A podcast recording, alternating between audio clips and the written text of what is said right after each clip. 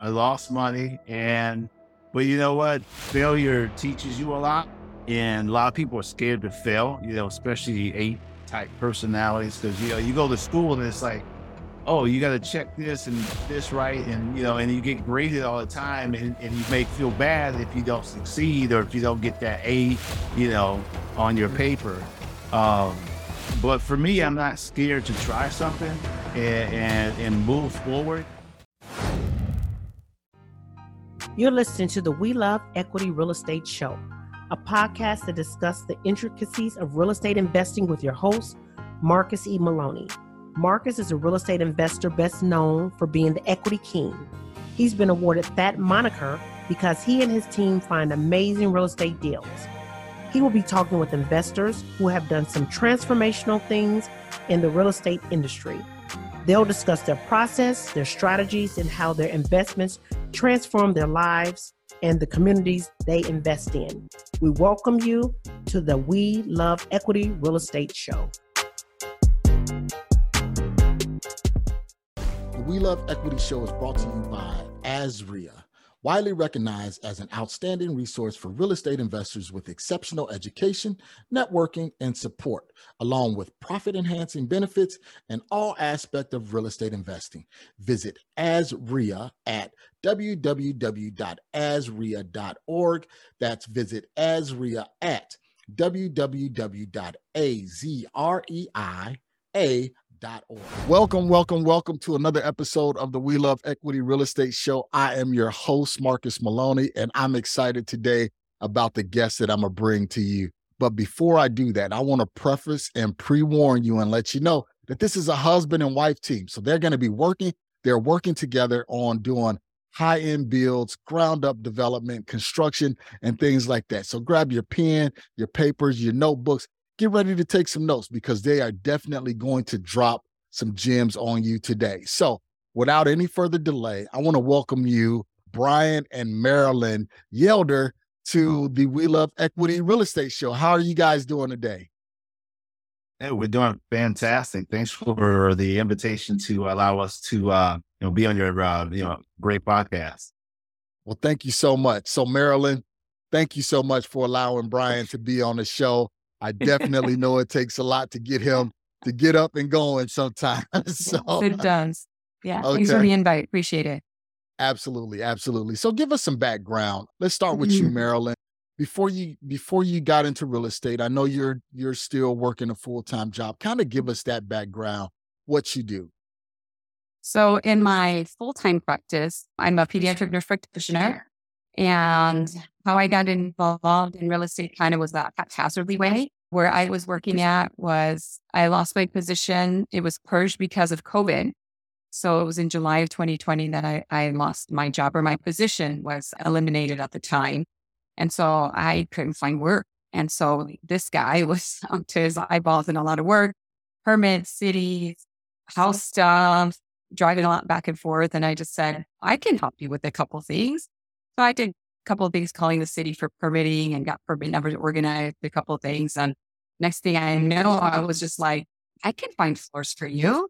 I think we could do a kitchen and hasn't stopped since then. And that was in 2020, like August 2020. Yeah. Yeah. Okay. Perfect. Perfect. So Brian, did you welcome that that assistance yeah, absolutely. I needed some help. And so, it's, you know, definitely she's the more, say, organized person. And okay. so, you know, I have an idea. I, I get going and let's, let's, let's go 100 miles an hour.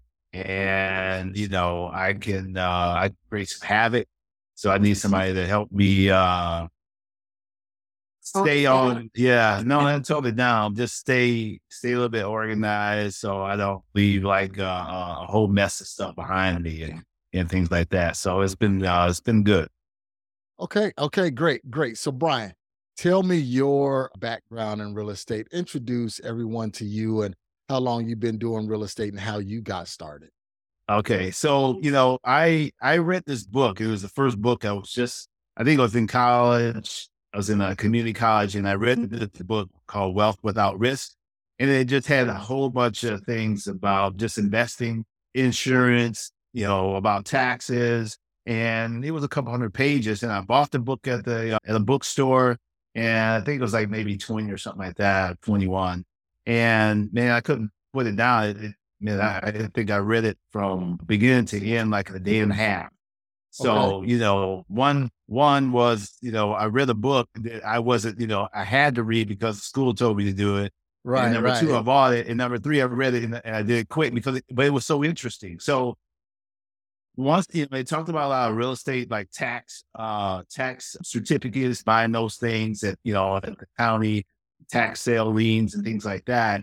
And so it just had my mind going with real estate. And it's like, man, you know what? I would love to do this. And then maybe maybe a few months later, it was summertime, and I answered an ad about you know real estate. You know, hey, learn how to practice real estate, whatever. And it was from Coldwell Banker. And you know, I went in and I said they said, uh, "Well, you have to get a license, this, that, and the other." And I'm like, "Cool." So mm-hmm. I went and got my license. It went one week, forty hours. This was in Michigan, and I got my license. Started working with some investors. Once I got licensed, and I was putting in lots of offers. Uh, I worked with a few investors that were flipping some homes, and I didn't know what flipping was at the time. I just, just thought this, this is what they did. And uh, that was it. But, you know, traditional real estate sales is what I did. And I've been doing it for, man, it's like three decades now. Okay. So you, you got into traditional real estate sales is just regular going out, showing investors homes, things yeah. like that. How did you start positioning yourself to go into the investment industry doing what they were doing because you were just you were not to say just an agent because I'm an agent too, but you were just doing traditional sales. Well, I did traditional sales for a long time, and it really wasn't until 2017. And it was it was here's another book. It was a mm-hmm. book that I got, and it came to our house. I didn't know like, and I called a few friends. I said, "Hey, did you guys send me something? Did you send me something?" I didn't order it. It was called uh, Wealth Can't Wait. And okay. I was like, okay, I read that. And it's like, all right, this is a sign from God. I got to get moving. And so I talked to my wife. I said, hey, you know, so we're in Arizona. We've been here for 15 years now.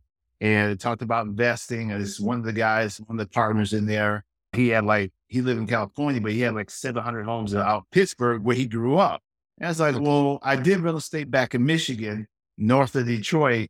And that's like, all right, let's go ahead and let's buy some rental properties out there because out here was at the time was like, man, you know, two hundred thousand dollar home for fifteen hundred dollars rent.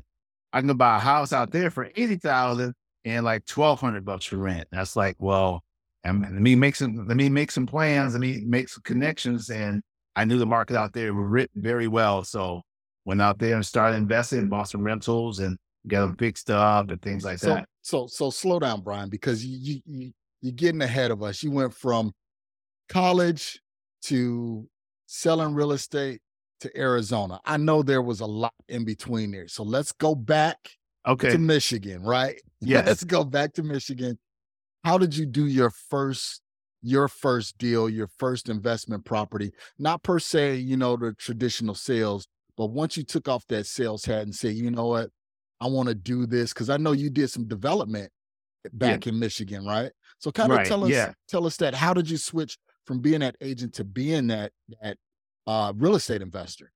So it was probably four years after I got originally licensed, and I decided, hey, I'm gonna buy a property, and I did a lot split on it. Put up, started with like four homes. I had four homes set up uh, for development. Okay, wait, wait, wait, wait, slow, slow down, Brian. Okay, because I want to make sure we all all get the depth and the breadth breadth of this. Okay, right? So okay, your first project jumping from being an agent is to ground up development, split yeah. lots.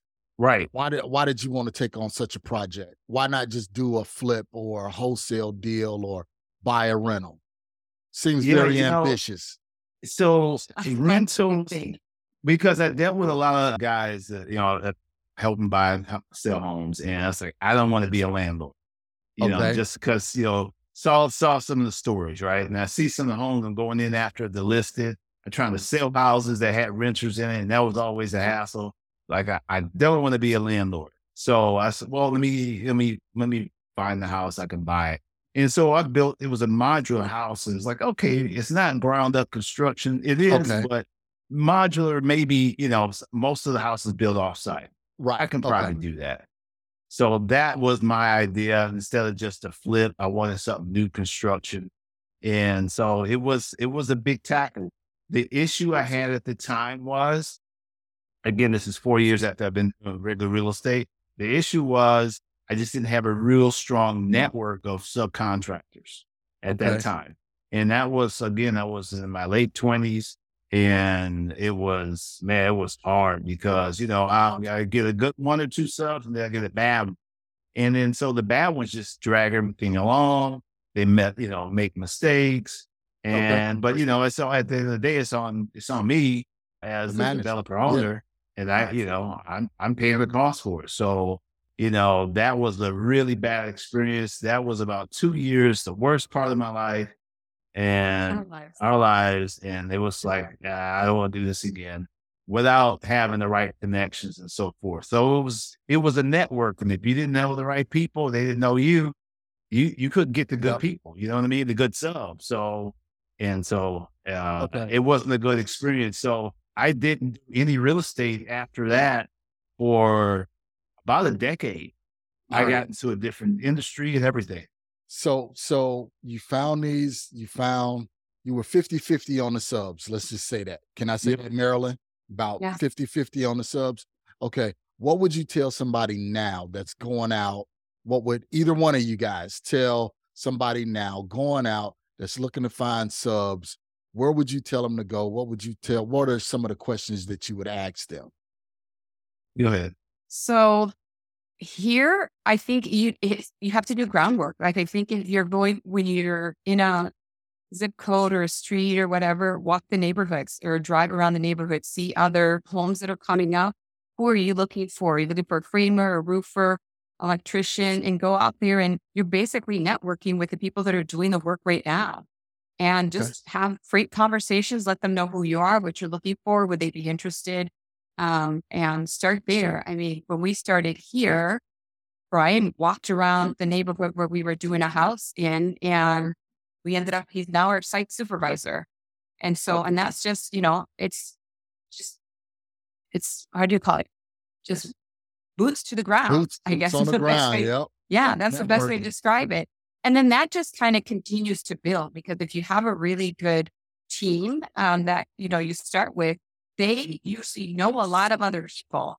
Like they work with other framers because they've been they they're the ones on the site. So they're like, hey, I got this guy. I think you might like, and sometimes you trust them hundred percent, and you know might ask a few minimal questions about like how long you've been doing this, how your license, how how big is your crew, um, that works with you. What's your time frame and what's your availability? You start with that, and then for us, we really trusted. Um, his name is Hector, um, and we really trusted him and his like vast network. And then from there, it just kind of continued to snowball, and now we just have these great Okay. subcontractors that we use pretty much on a regular basis for all of our projects. So you guys hear what Marilyn said. You have to be inquisitive. You have to be nosy. So if you're if you you're driving down the street, you see some major development or construction going on or fix and flip happening, go in and talk to the contractor and, and say, hey, you know what? How long you you're basically doing an on the spot interview. Hey man, you know, how long you've been doing this? You know, um, how many projects do you have going on? Get their contact info you're not stealing, you know, a worker from anyone else, but you're looking for, you're looking to build your network. So definitely be inquisitive and be no. I do it all of the time. I'm guilty. My wife is like, you see another house, you're pulling over, you're going to talk to a contractor, right? Say, Yeah. yep, absolutely. so Brian So- does it. Yep. So what do- what do you guys do when you have that that contractor that just don't perform to the level or the standards, you know, for the deliverabilities that you're looking for? I know that sometimes a tough conversation. Kind of walk us through that so people know how soon do you need to start seeing those red flags before you need to get rid of them. Well, example of that. yeah, I mean, even the project we got on right now, it's like, uh, it's a tiler, tiler that we, we've used them in the past, but this person is, uh, uh, is a helper employee of our, of the main guy. And okay. so the main guy, he couldn't, he wasn't, uh, he wasn't available. He's on another project. He said, but I'll send my other two guys. And we're like, okay. And so the work wasn't coming out the way we wanted. And so we like, we had a conversation. I said, Hey man, uh, I told Hector, who was our site supervisor, Hey, this, this doesn't look to our standards. You know, we got, we got to, you know, this is going to be a multi-million dollar hall. We need it to be pristine. And so, you know, it was just quick. And I, I can't keep moving forward. You know, okay. Tile, you know, the material's expensive, but you know, it was more expensive is, you know, bad workmanship, you know, and it's yes. not, not say it's horrible, but there's different levels, you mm-hmm. know. So if you have a luxury property, it's got to be a, a level. Right. Will I use that person again? Yeah. If, it, if it's a rental, you know, $300,000 home, one, yeah, no problem. Mm-hmm. Go ahead and get it done. I don't need every line you know, and all the grout lines tight. But in, in the three hundred thousand dollars, really, I don't need that necessarily. You know, it's got to right. be good, it's got to be quality, but it could be B. You know, mm-hmm. but mm-hmm. something I got to sell at luxury at A, I, I, you know, it has to be prestige. So okay, and I think the thing that helped in this case too is that we've had a relationship with this tiler. So in the end, when we just said, you know, we're not going to move forward, no, at least as far as we know, nobody was upset. They understood you know, okay. like, hey, I did it. I, we had some faulty material too, that came in too. So that kind of stopped the work or whatever. But, um, you know, there was an understanding, a mutual understanding um, in the relationship as well. Yeah. And, and one of the biggest mistakes that I see people make is when, as the owner or the project manager of that project, you see that that subpar quality work and you just say, you know what, I can deal with it.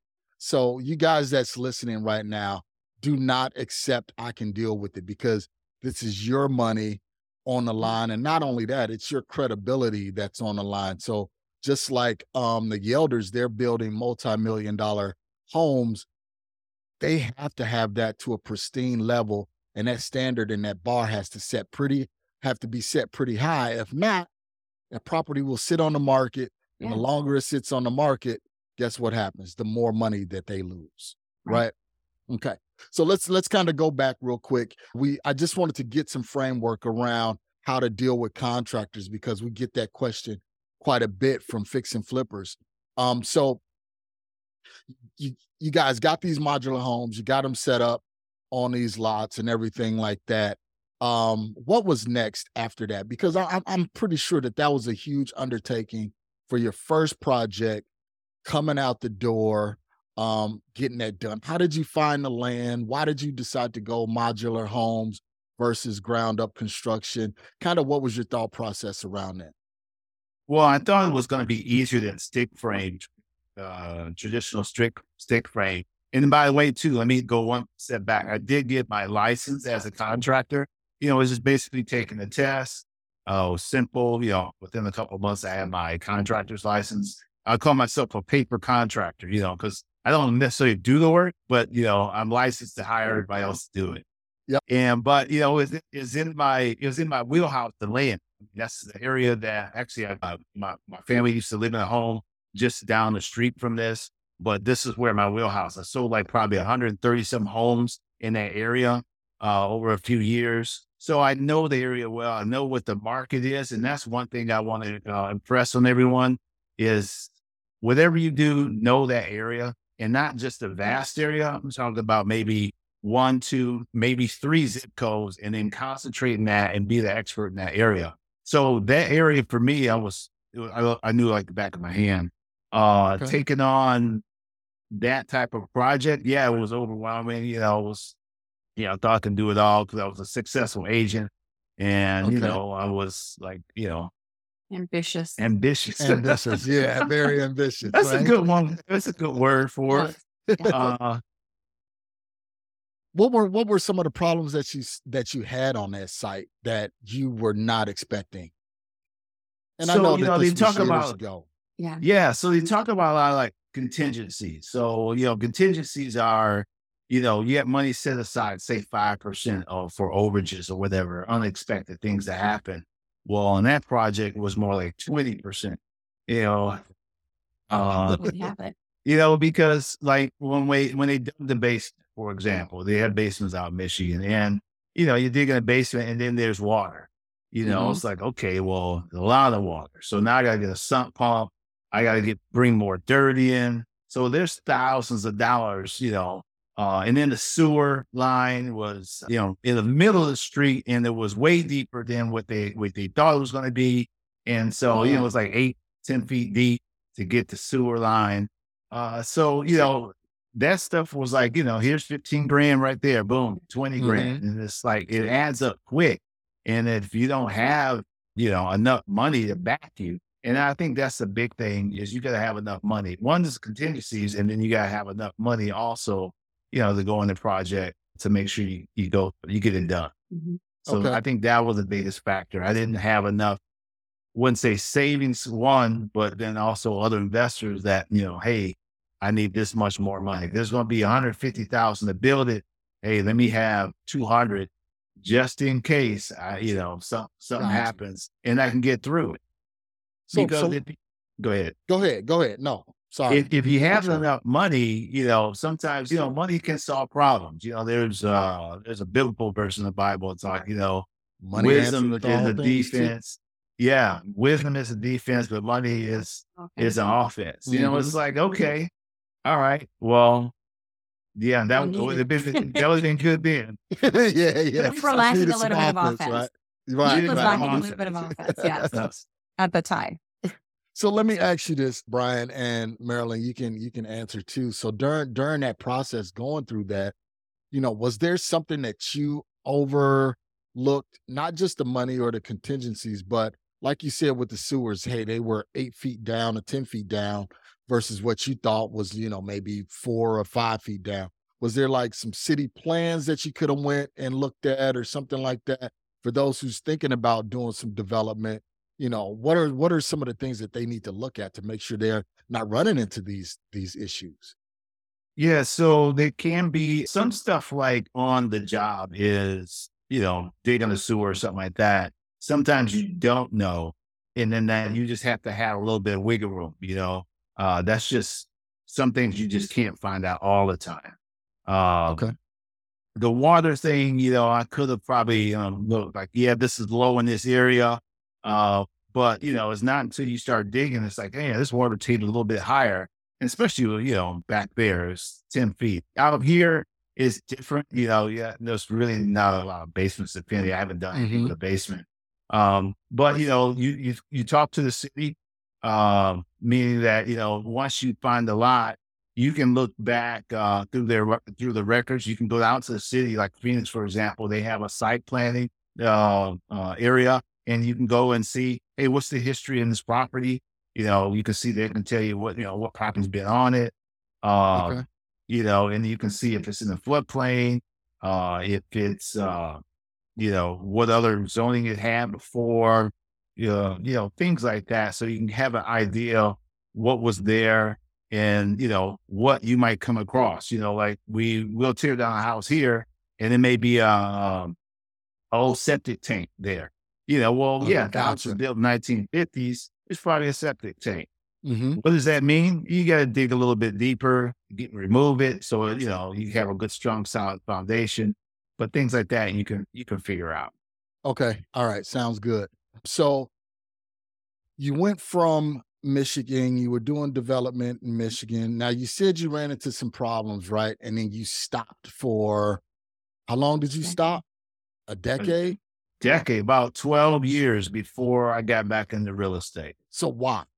I was sour. It was sour. I mean, I had I paid back a lot of people. I lost money, and but you know what? Failure teaches you a lot, and a lot of people are scared to fail. You know, especially eight type personalities, because you know you go to school and it's like, oh, you got to check this and this right, and you know, and you get graded all the time, and and you may feel bad if you don't succeed or if you don't get that A, you know, on your Mhm. paper. Um, but for me, I'm not scared to try something and and, and move forward. Uh, and then get a C or D grade or E grade. You know what I mean? Okay. Uh, what that means to me is like, okay, well, if I have an opportunity, I have more, I have breath in my lungs. The next day, let me figure out what do I got to do? What corrections do I have to make? you know, it's just like I hear about, you know, you, you take a plane, you get on the plane and, you know, there's a destination, but we're not all usually in the cockpit unless you're a pilot.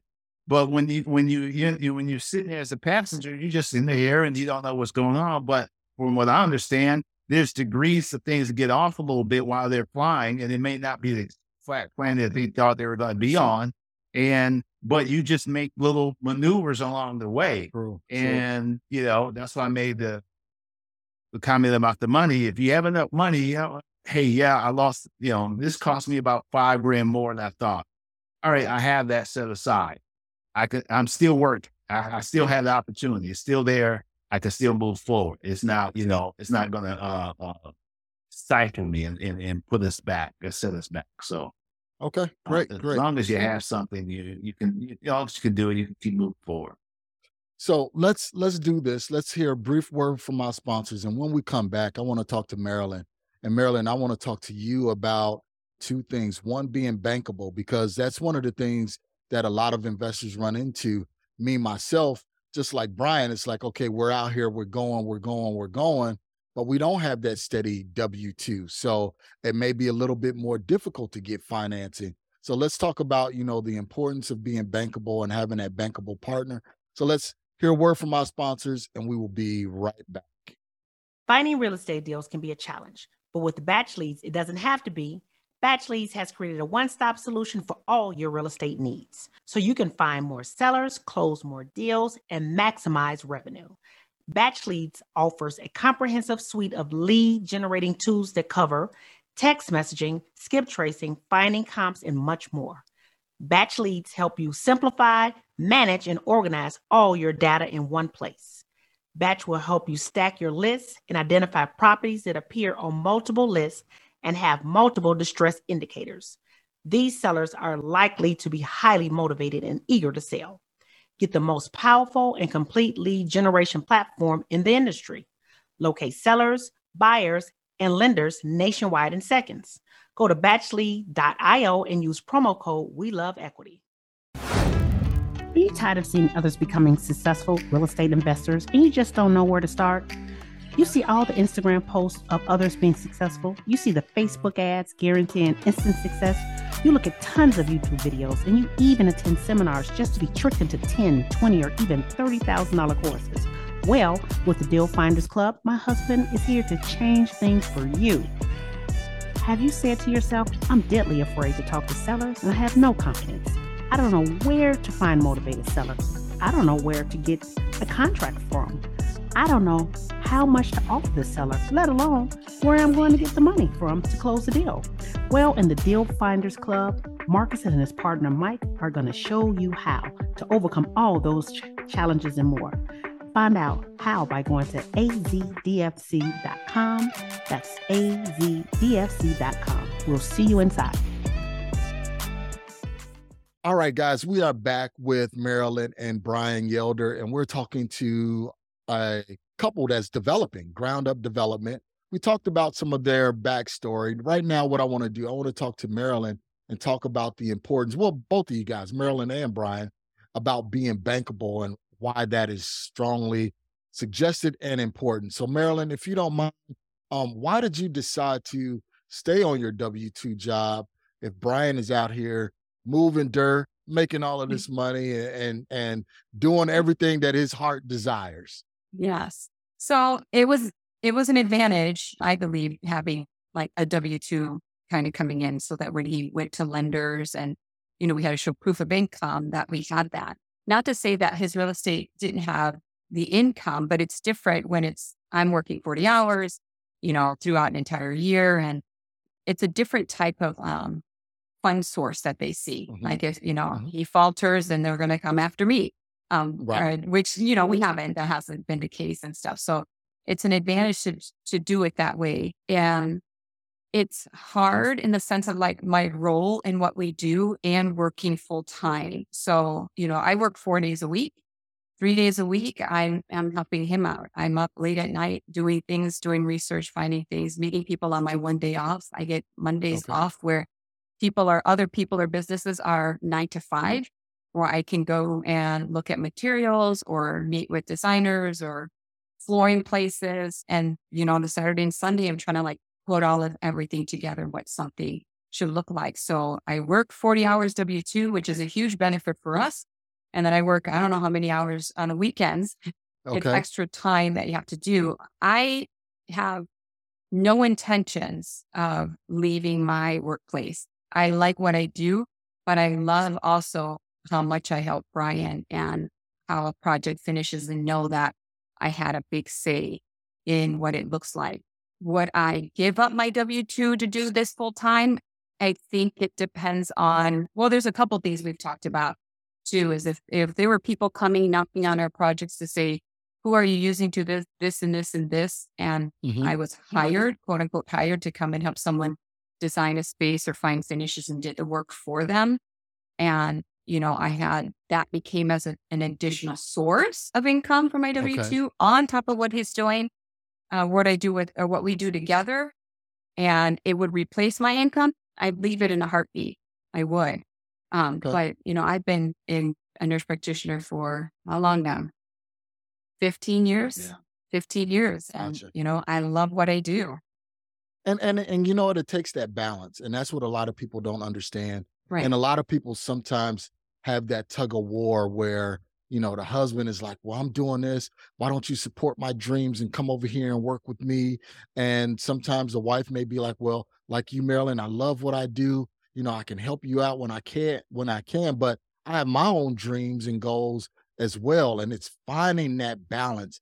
How did you guys find that balance? Because a lot of people can't seem to find that balance when you have one that's an entrepreneur and one that's a W 2 worker. Well, I, I'll start with this. I met Brian. We met each other when we were 17 years old. Wow. So okay. from the moment I met him, he's always had an entrepreneurial brain. I okay. like a nine to five. I like getting a check every week, you know. Uh-huh. And so, you know, we we've gone through a lot in just our life in general. And the biggest thing is that I've always supported him in what he's wanted to do. And so I think as a couple, there's hard conversations that you have. Sometimes there's like, go to your corners, time yourselves mm-hmm. out, and then come back and talk about these.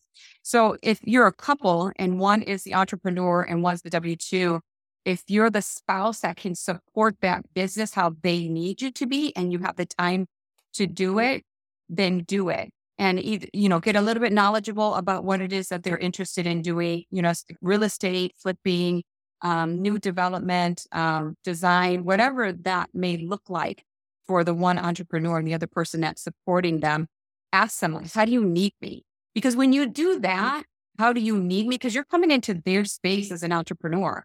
And so if you come in and you're saying, well, let's do it this way and that way, you're coming into an entrepreneur's brain, which is not like how you might be a thinker. And so we're very opposite. Like he sees the big picture, how everything's finished, yeah. where I am like, okay, I like how that finishes, but how are we going to get there? So we need this, this, and this. So I'm not the details person. So then I come in and say, well, how, how do you meet me? So when this happened in 2008, that I, or 2020, when I lost my job and he was working, he was doing homes and rehabbing. We had the properties in Pontiac. I felt like I was the bait and I was totally okay with that. You know, we used our savings from my work to be the initial um, seed in the properties mm-hmm. that we did in Michigan that were ended up being the rentals. And so when I lost my job, I didn't have anything to do. So I was like, well, I let me just tag along with you. And I'm like, well, what do you need me to do? How can I help you? And so then he said, well, can you do this and this and this? Can you make these phone calls? Knew nothing of what it was, but I learned about it. And so that's, how it started. I'll tell you, I'll let Brian tell the reason why I ended up being a lot of, I call, I called myself the hands and feet on the site. So when we're working on what street was that? 14th? Florence. No, no, 14th. 14th Street. When we started in 14th Street, that was the first project that I got involved in. The Michigan projects he did on his own. I just supported him and however he needed me to be. 14th Street was the first time I actually walked into a house and okay. saw framing and and all kinds of I don't know trenches and things like that. And I started calling the city. But I'll, I'll let him tell you why I became such an asset um, during that time. Okay. In 2017, this is like, all right, I read the book. Uh, let's go and start investing. And my first initial thoughts were like, I want to get rentals. I want to build up some passive income. So that's when I started doing the uh, rental properties. I would go back So we lived in Pontiac. We grew up in Pontiac, and uh, that's just north of Detroit, suburb of Detroit, and it's a you know, lower income area. But I, I can find I can find homes at you know forty grand, put thirty into it, and I was going to do the BRRRR. I was doing the BRRRR strategy. So okay. in the first year, I bought like five homes, or the first year I did two, and then next year I did five, and I did. I had several more coming on, and so now we're in 2018. Or 2018. And then in 2018, we celebrated our 25th anniversary together uh, in wow. September. And, um, and then, but December 2018, I was diagnosed with male breast cancer. So I had some money, we had some money coming in, about $4,000 in residual or passive income net to us. Okay. You know, after all our rental properties.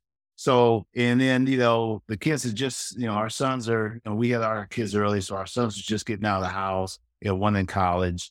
And, you know, so we had enough money at 4,000 to pay, you know, majority of our bills. You know, I'm talking about mm-hmm. our utilities, our house note, our car payments.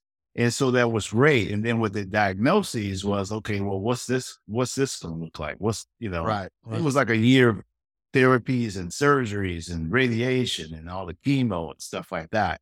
Mm-hmm. Uh, and it wasn't uh, wasn't until maybe in like what she said in 2020 was I'm still going through treatments and so forth. And uh, I was on one drug that man, it really just knocked out, you know, gave me really a bad uh, Oh, hand foot syndrome. Yeah. So it just it would hurt to stand up for more than five minutes, couldn't walk far. And I'm always athletic and, you know, active. So right. for me to not do anything was like, well, I was not doing anything, but it was kind of hard. Even just driving, ripping the steering wheel would hurt. So, you know, this was just, to me, I think God was just blessing us. He knew what was going to happen. And so at this point, she said she lost her job. I'm, I'm thinking God just gave us some grace because he knew uh, I was going to need some help. Right. I was going to need some help in my business. And it was just the right timing.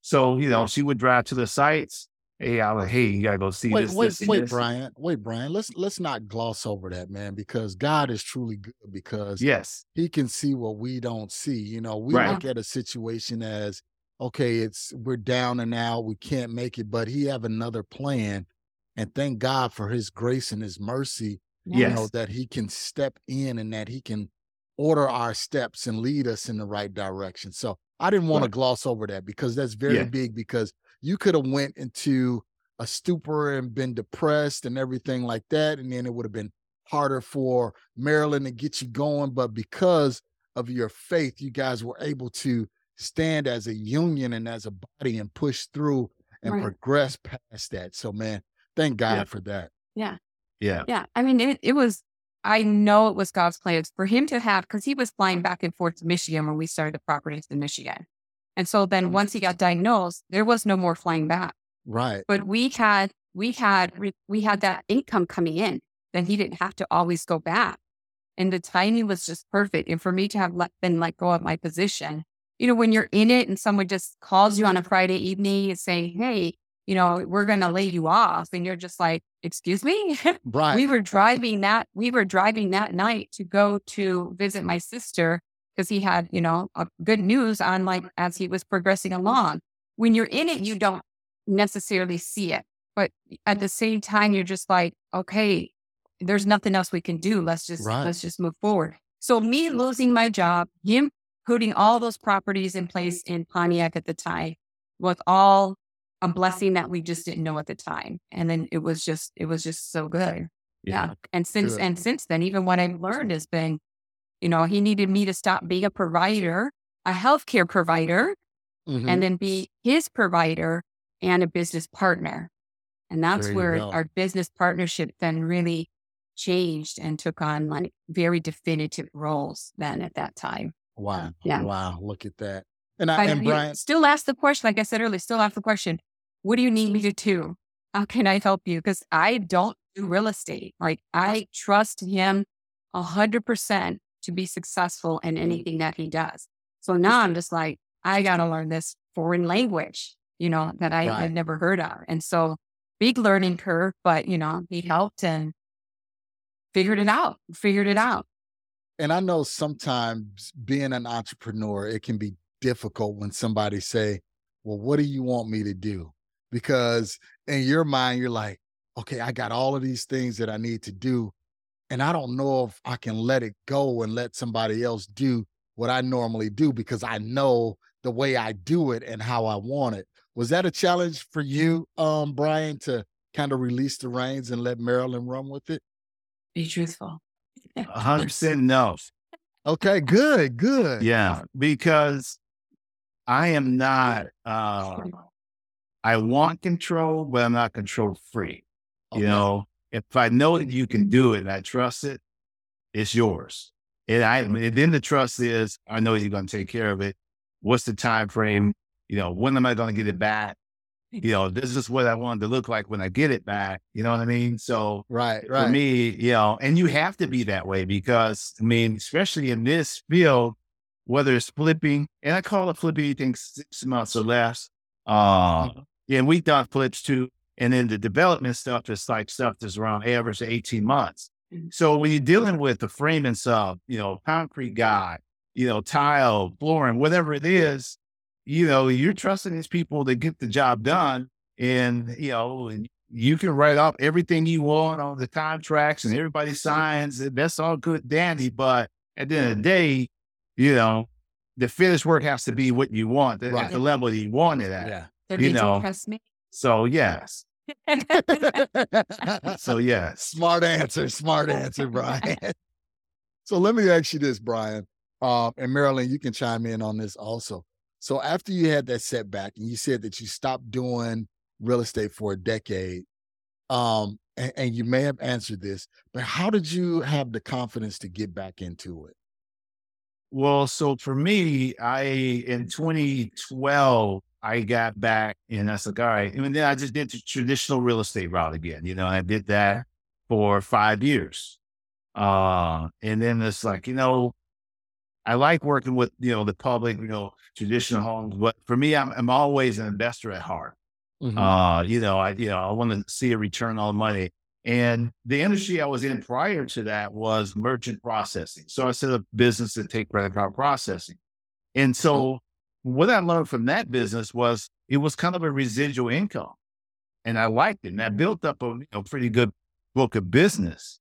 And that's like, well, how can I get this type of business where you work, you know, one time or work hard for one time and you get paid for the next 10 years, 20 years, 30 years, whatever. And instead of always going after the next thing. Mhm. Uh, so I was like, okay, well, I'm already in real estate and let's just, that's just going to make it happen. when you got the book, really, it really, it was that book, Wealth Without Risk, that came to him. Okay, And then yes. he, then he just said, I really feel like God's trying to tell me that I need to, you know, buy homes and split them and have it as an income. Now, mind you, when we, we, Not necessarily flip, rental. I yeah, we sleep. wanted to do rentals. When we were younger in our 20s and we lost, you know, we lost a lot that Yeah. time. I had the fear, just like, oh my gosh, are we doing this all over again? Because he's like, hey, can we, I want to take this money that you've saved up in your 401 and you don't want to be invested. Right. So he got that book. Something got planted. I was nervous. The one thing that made it different, he said, because this time God's telling me to do it, as opposed to Mm. this is Brian's idea. Mm. So I don't know how many listeners that you have that have a faith in doing things. You know, sometimes you can have um, um, analysis paralysis Yep. where you Yep. overthink things. And so when he said that to me, because I didn't want to do it again, I was like, dude, listen, we're we're really good where we're at. We're successful here. You know, we have a house and you know, it's we've had stability. Right. But when he said that, I was like, all right, we're gonna we're gonna do this again. We- do it. I trusted him to do it again. And he did it again. But he also learned from the failures he or not this well, I guess it is you learn from failure sometimes Mhm. of what didn't work when we did it the, when he did it the first time um, in his 20s. And I think coming in the second time, he's just like, now I know what I did wrong and how to correct it. Yes. Um, and so then that made a huge difference. Um, and that's what then just kind of like it just speared ahead, you know, and they just one property after the next one after the next one. And we flipped it and, you know, we we made the houses look like if someone's gonna rent there, I would live there. Like would I want to live there? yeah, I'd want to live there. We didn't want Okay. that slumlord because you're you're Right. still on it. You know what I mean? Right, People are like, "Oh my gosh, your house is so nice. I want to live here." Tons of applicants because the houses they're looking around in the same region, they don't look like ours. Mhm. We, Mhm. you know, we renovated them to really look really great. And so, but I think that was the big difference is that there was a preparation. He knew how to do it right the next time. I was supported, but in the end, he's just like, because God told me this is now, now is the time. Now is He the got time. He got the right backing behind him. Not only Yes, wife, but he got yes. God behind him too, working with them. Okay, great, great. So now, how did you guys pivot into doing more luxury builds? Because I walked one of your properties while it's still being being built, and luxury mm-hmm. is luxury, and that's a different mm-hmm. monster than, like you said, the three hundred thousand dollar house that's blue collar worker. But when you're in that, you know, million plus range, there's different finishes. There's different Yes. things you got to have. So, how did you, how did you both transition into the luxury market? So I would say, you know, it, one analogy I, I always tell people, I say, okay, when I go to Home Depot, I'm gonna go get a two by four. It's the same price whether I put it in a five hundred thousand dollar home or a three million dollar home. It's the same price. Yep.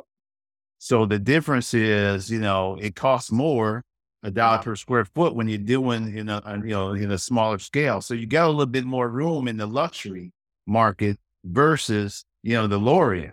Because again, drywall is drywall. It's the same price. They don't ask you at the checkout, well, where's this going? And they charge you, you know, a higher mm-hmm. price because it's going to a luxury market. They just don't.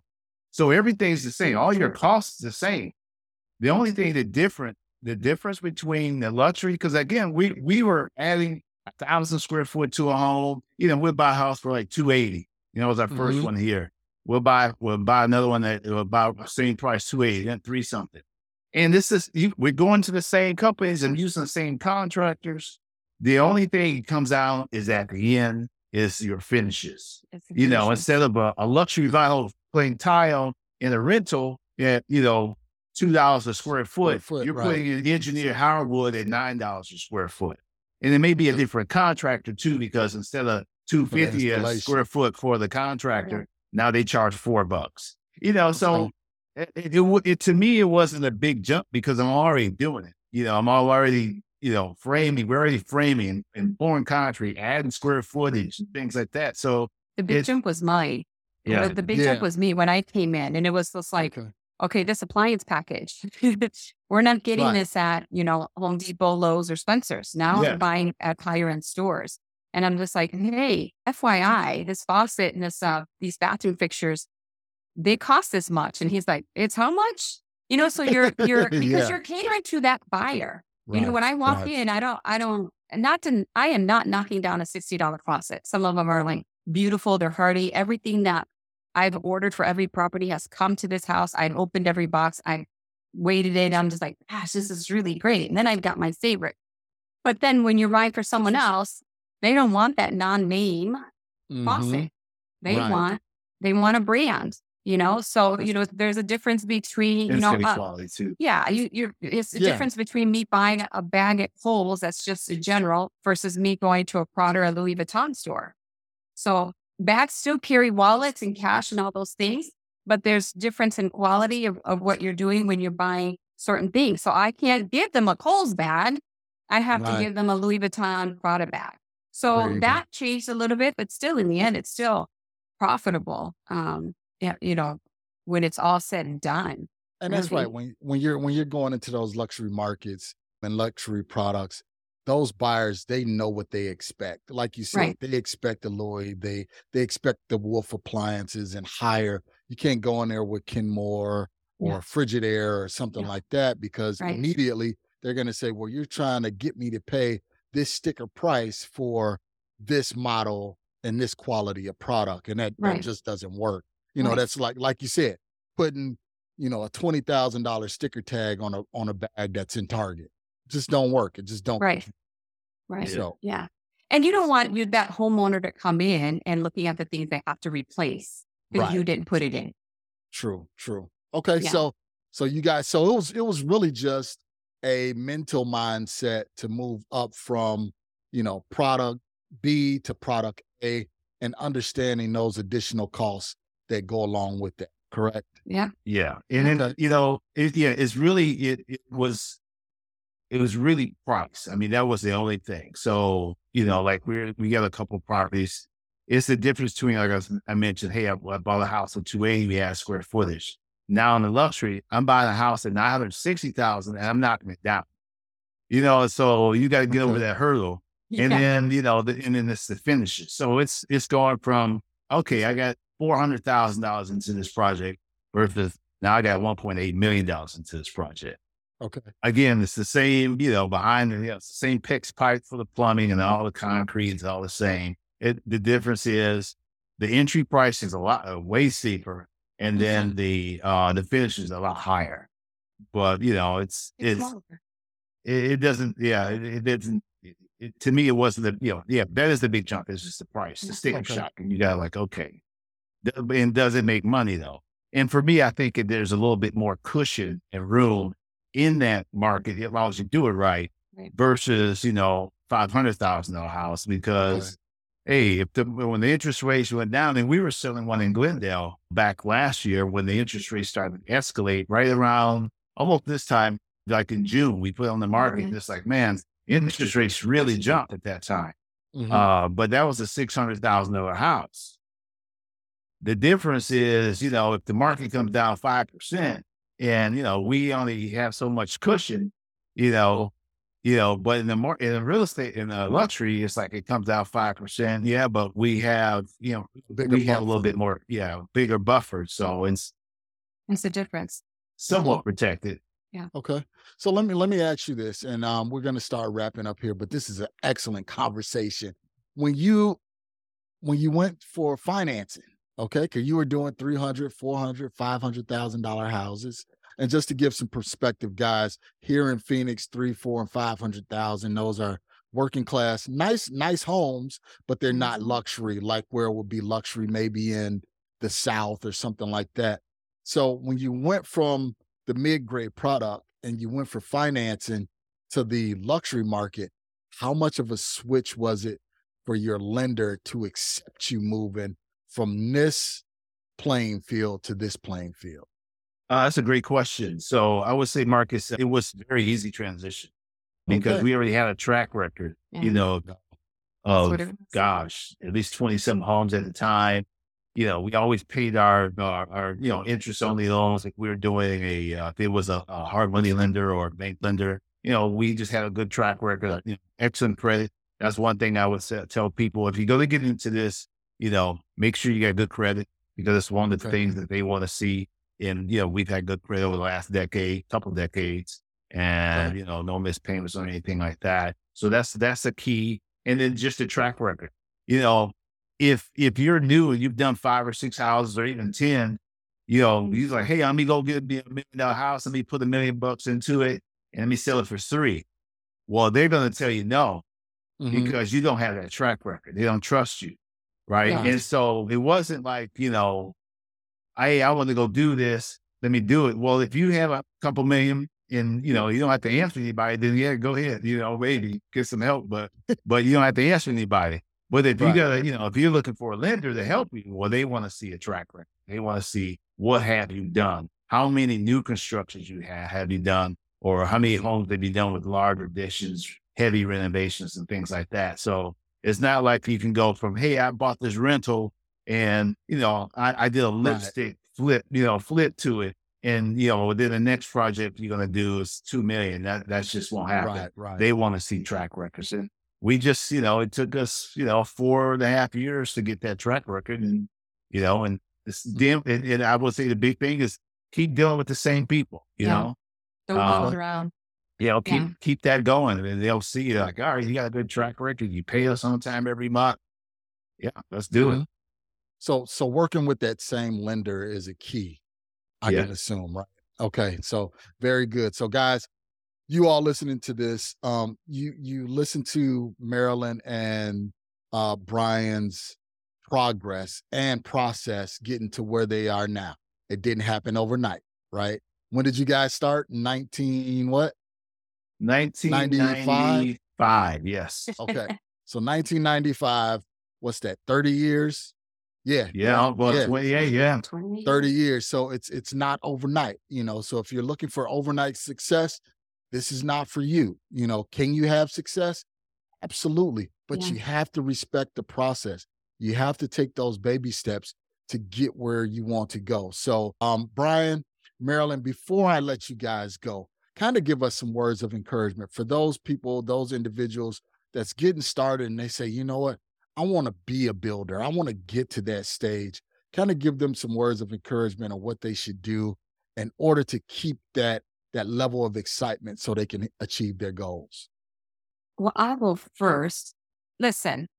If you want to do this, just do it. I'm a, you know, in my career profession, I would just go, I'm a pediatric nurse practitioner. My side job is I do design. And, you know, I, I didn't do this on my own. I didn't like go in there and, and buy a bunch of towels and put this together. Network, you know, Brian networks a lot. I networked a lot. I made great connections with, you know, tile stores and design places and where I buy my materials from and finishes from. You know, you've got to, you've got to do the homework. The biggest thing is, is don't be afraid to do it. I mean, I did it because, you know, kind of like had to. I needed, I needed to help him. I wanted to help him. And I started that way. If somebody would have told me 10 years ago that I'd be doing this, I'd call them a liar.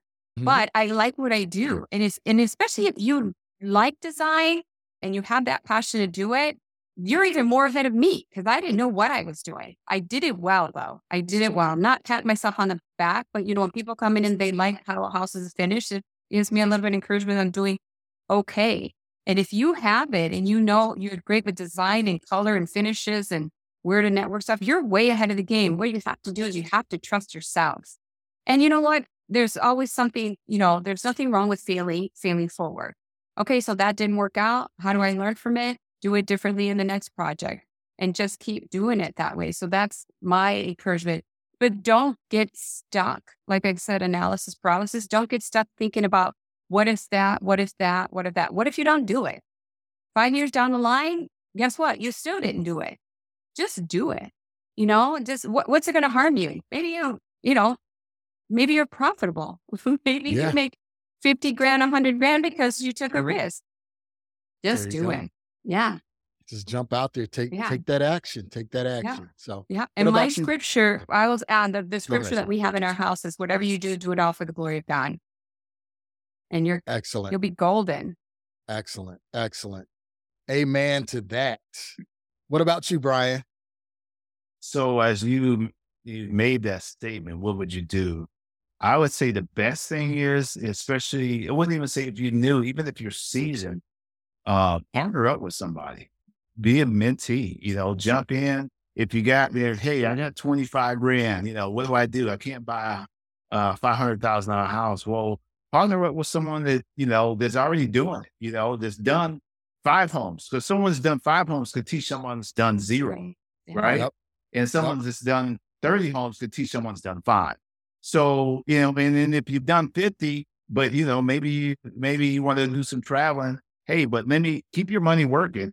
You know, work with someone else that's already doing it. You like what they do, you get along, you know, you can trust them, and then partner up with them. That's what I would suggest.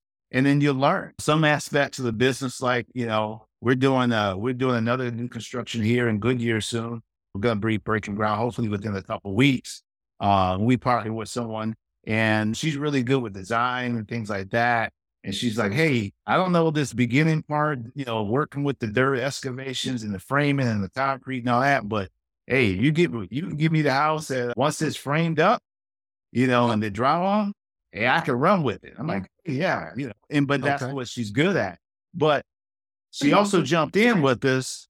They also jumped in with us, not knowing those things, but they trusted us because we've done a few of them.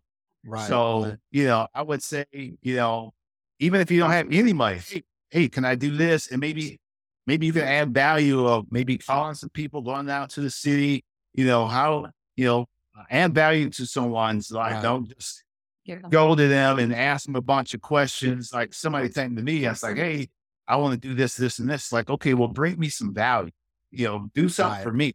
You know, can you go run to the tire company? Can you go run down to the city? Can you go check on this or that? Uh, and it, and you don't have to have any money to do that stuff. You just gotta have your time. And then once you're doing it, you get to you get to learn. You come on the job site and you get to see what's going on. You can see what what it looks like to frame a basement out or the, the pad out for a base. And so what the frame of the house looks like. You can see the drywall. You can see all of that stuff just by just being on site. And you, there's no money involved. Or if you have some, partner with somebody else. If you want to go to that next level, uh, whether it be number of deals or different type of, uh, you know, from from middle class homes to luxury. Okay. Yeah. So if there's any listeners out there that want to see how we do this, you know, I'll reach out to us. We'd love to like talk and meet and, you know, see what where you're at and where we're at and fill in the gap of knowledge. I mean, really, we should be helping each other out to be successful um, in this market. But it does take a team. It takes a yeah. team effort, and you can't do this by yourself. Yeah. And and that's my next question. So, Brian, Marilyn, someone wants to reach out to you. How can they get in contact with you? You know, if it's your Facebook, Instagram, email, telephone number, how can we reach you if we want to definitely want to work with you guys? Well, for me, you can insta- I'm on Instagram at Brian the Elder. Uh, that's my handle on Instagram. Because I was, I was, yes. yeah, yeah, yeah. I was watching I you the other day, Brian. You was on the, uh, you was on the, I think you was on the backhoe. You was digging out the the, the foundation for the pool and yeah. everything. So, yes, he doesn't post too much on social media, but that's a good way to connect with him. Um, that okay. way, and if you want to connect to me, you can connect through him. I have a phone number if you want to outreach to me. Can I give my number here? Or? Yeah, yeah, go ahead. Go okay, ahead, please. Yeah, so I'm at 248 346 4794. That's my Michigan number, and it'll always be my Michigan number. But yeah, if you're interested in how I got involved or being that partner and like how to be a partner to an entrepreneur, hey, I'm your girl to talk to.